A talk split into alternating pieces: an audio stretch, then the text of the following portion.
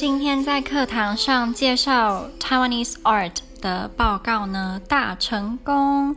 我同学们大部分就是，我觉得跟台湾的学生一样啦。如果今天老师讲的东西很无聊，或者同学报告的很无聊，你就可以。你就从他们会不会一直划手机就知道了。但今天我的报告基本上都没有人在划手机，大家都非常认真的看画作跟听我的讲解。